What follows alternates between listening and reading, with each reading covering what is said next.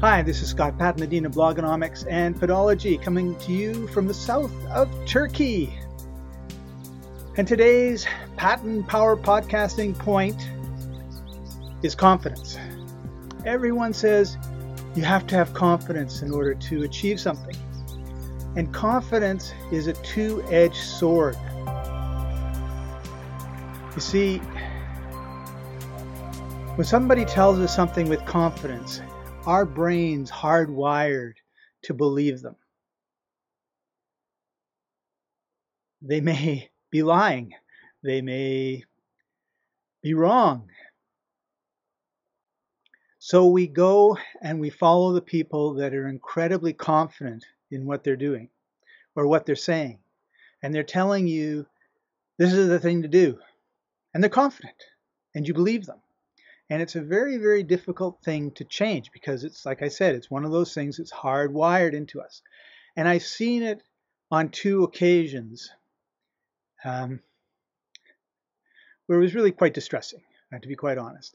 And once was in the UK, and there was a group of about 35 or 50 people in this room, and all these people went up and spoke. I was one of the people that went up and spoke.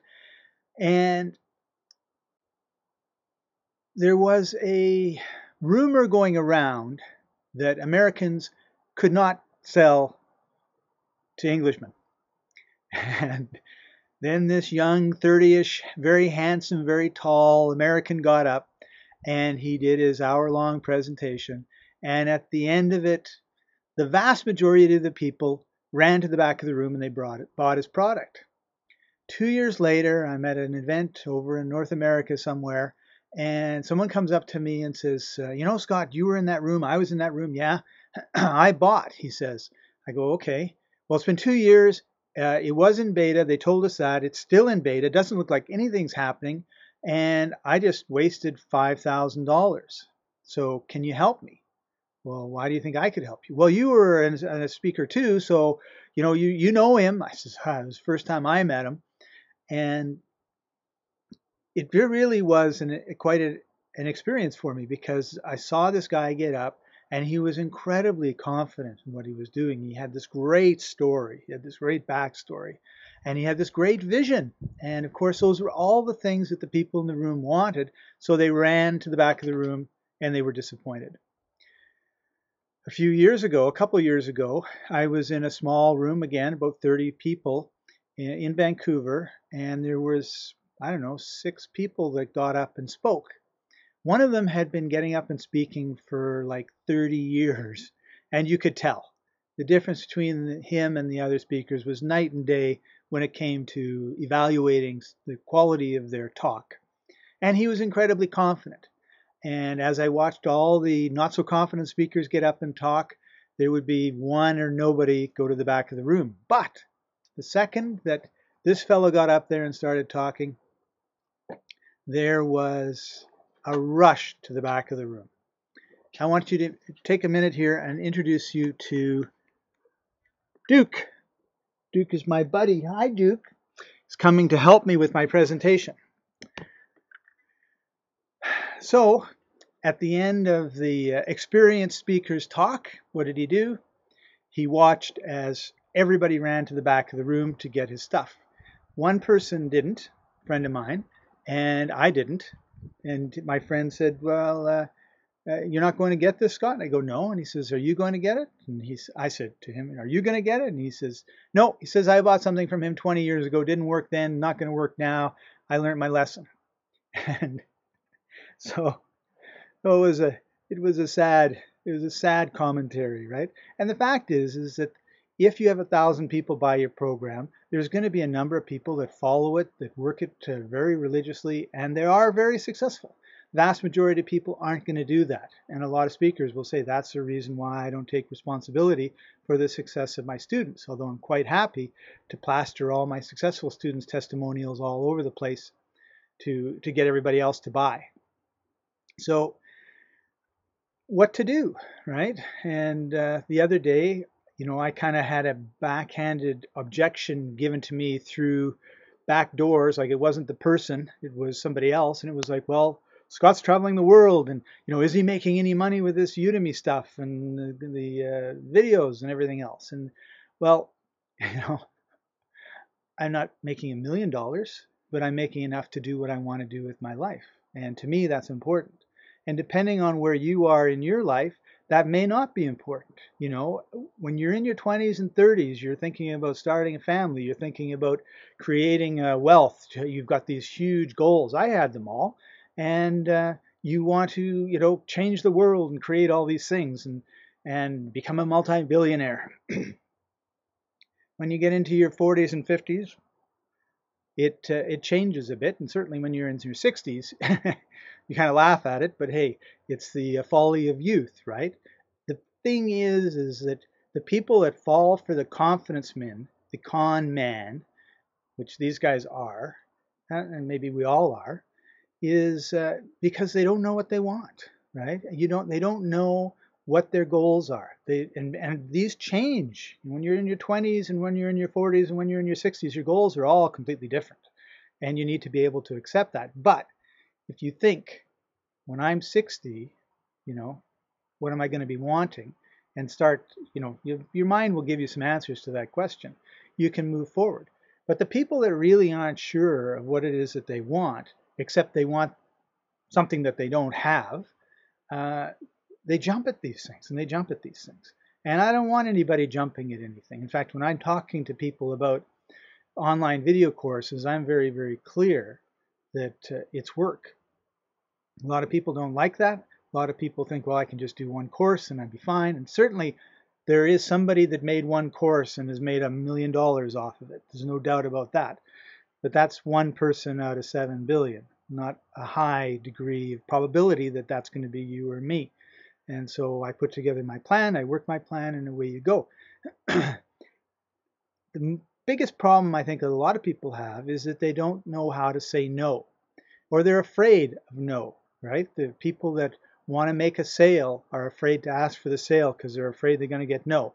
The people that are asked to buy give these silly little objections instead of just saying like no you don't have to explain why you don't want to do something you just have to be clear that you do or do not want to do that and then go from there which brings us to the biggest problem that we have in today's society everybody has bought into the instantaneous uh, delivery on demand mentality that's been peddled to the world for the last 30 years that they've lost sight of a very, very important aspect of life quiet, peace. Not a lot of things running around here. Certainly no cars, no planes, no uh, trains, no buses, no people. I'm in the middle of nowhere, basically, on the south coast of Turkey. It's incredibly nice. And you can stay in touch, but you don't have to stay in touch 24 7. And what happens when you do that is you have time to think. Right now in our society, we have no time to think. We don't have time to sit and be with ourselves and say, you know, this is what I really want to do. And you think you know what it is you really want to do, but you don't really know. Because if you really knew, then when someone comes up to you with an opportunity that is not aligned with what it is that you want, you would say no. But you don't because you're afraid of no and you really don't know what you want. You kind of have an idea and you kind of have a feeling. And of course, when people tap into giving you that feeling, then you think that's the same thing as what it is that you want. I think it's very important that people take time on a daily basis to sit with a piece of paper and just write and say, you know, this is what I want. This is where I want to go. This is what I want to do. This is the way I want to set my plan. And it doesn't have to work out the way you write down, write it down. And in fact, you can set up a plan to not have a plan. Okay. Like I'm on this trip and I've been to London, Morocco, Sicily, Rome, Athens, the west coast of Greece, the south coast of Turkey, Bodrum, Kos. I'm going to be going to Rhodes in a week. Uh, and most of it is totally by chance, like God's will, because I said, I'm going to go and do it this way. And whatever doors open, doors open. And now that I've been three months on the road, I've discovered that I have a real problem because I'm nowhere where there's a good internet connection I need it. So one of the things that popped to the top of my list was co-working spaces that had fast internet. And where did one pop up? Macedonia. of all places. I can't even say the name of the city. It starts with an S and it ends with a J E or something. I'm going to be going there for a week to 10 days uh, in about in the next month. Okay. And why? It's because it has a fast internet. I need to get to a fast internet. I have a lot of things that I, I want to do that require a fast internet. So all of a sudden that becomes a priority. And because it's a priority, someplace I never dreamt I would ever go, I'm going. And I'm really excited because I've learned a bit about the city, I've learned a bit about the country, I've been in touch with the people in the co working space. They're so excited for me to come. They said, Oh, we would like love for you to have, we'd love to have an event and we want you to come and speak to everybody about all the stuff that you know, or some of the stuff that you know, or a little bit of the stuff that you know. And uh, the enthusiasm is kind of infectious, right? And it just so happens that in or well, anyway, there's lots of stories about how I'm going to get there. That's not really very direct. Uh, but the point is, is that you you need to know what it is that you really want to do in life. I want to explore Europe in 2017. In 2018, I'm not so keen on exploring Europe. I want to explore Africa. But I may still spend some time in Europe. I mean, I'm not saying no to whatever comes about. So I have a specific goal for the year. I have a specific goal for the next three years and for the next 10 years. And they're very different goals, right? And it's okay. To, it's not being wishy washy or anything else. I'm very, very clear on what it is that I want to do and how I want to do it. What I notice is not very many other people are, right? So they end up doing stuff and then they end up, when they've achieved it, being very unhappy about their achievement, which is a very sad thing when you think about it, right? It may be that, well, it always is, what they got at the end is not what they thought they would get, which is fine. Like we, it's not even a mistake, right? It's just part of the growth of life and growing and becoming a better human being. As you do all these things, the more you do, whether you like it or don't like it, the more you're going to grow, the better off you're going to be. The problem arises when we're hardwired to believe the people who are confident, and we don't believe the people that are honest. I don't know how well you're going to do on your video course. In fact, I would probably say you're going to do terrible on it, right? Because there's a lot more to selling video courses than just getting up in front of a camera and talking. That's why one of the things I say is what is your back end? Like what is your your goal cannot be to have a video course. Your goal has to be coaching, selling your book, selling workshops, selling masterminds, um, selling more courses, traveling the world and talking about, you know, getting speaking gigs. Like one of my friends uh, contacted me and said, you know, Scott, I want to do a course with you. This is what I want to talk about, blah, blah, blah. What do you think? I said, That's great. I says, what's your purpose? Well, he says, I really want to get speaking gigs. And I figure if I do this course and you help me get 5,000 people into the course, I'll have a great I'll have lots of credibility. I'll have a great reputation. I can hand my prospect the course, say, watch me teach in front of a, you know, teach course, and uh, they'll love it. They'll see that there's 5,000 people. They'll see there's 55 star reviews, and I'll get speaking gigs all over the place. Wonderful plan, right? Far better than I'm going to do one course and uh, make a million dollars. Be firm in your no if it is a no if it's not a no and you're just putting a little objection out there or whatever to test the person, stop it. Think about what your plans are, what it is you want to do with your life now. Understand that in 10 years, you'll look back and go, oh my God, what was I thinking? What was I doing? Not at all what I wanted. Or it was what I wanted, but I'm really unhappy about. I mean, this is why, you know, I did a survey of CEOs, right? These guys have got all the money in the world, probably have no time and they're unhappy and they're depressed and uh, whatever, right? They're drunk all the time, or you know, I don't know. The, the the article is basically they're not very happy. Of course they're not, because they fell into something, they went into a certain direction, and then realized that they had a higher cost than what they thought. And that's all I want you to think about is what is the cost of the direction that you're going? What is the cost of not sitting down and being congruent? What does your heart want to do? What does your head want to do? What does your soul want to do? Uh, and get those things aligned. And when you get them aligned, you're going to find out a whole bunch of amazing things. One of which is is that there's a huge movement towards minimalism, right? Like people are saying, I don't need a house with seven bedrooms and six bathrooms and two kitchens and four swimming pools. That's not bringing me happiness. And so the millennials are rejecting what their parents did, which is exactly what every generation does.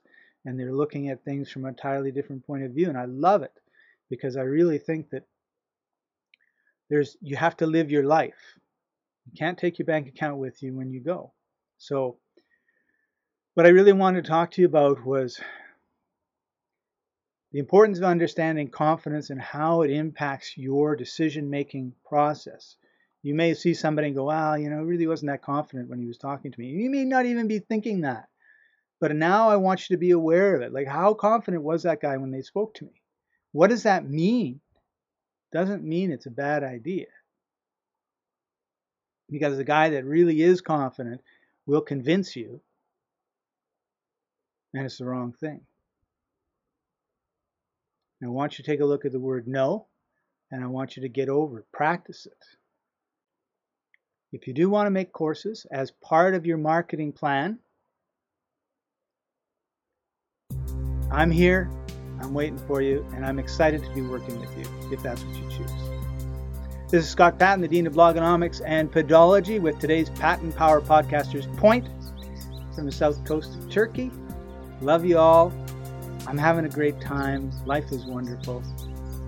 See you next time, everybody. Bye bye.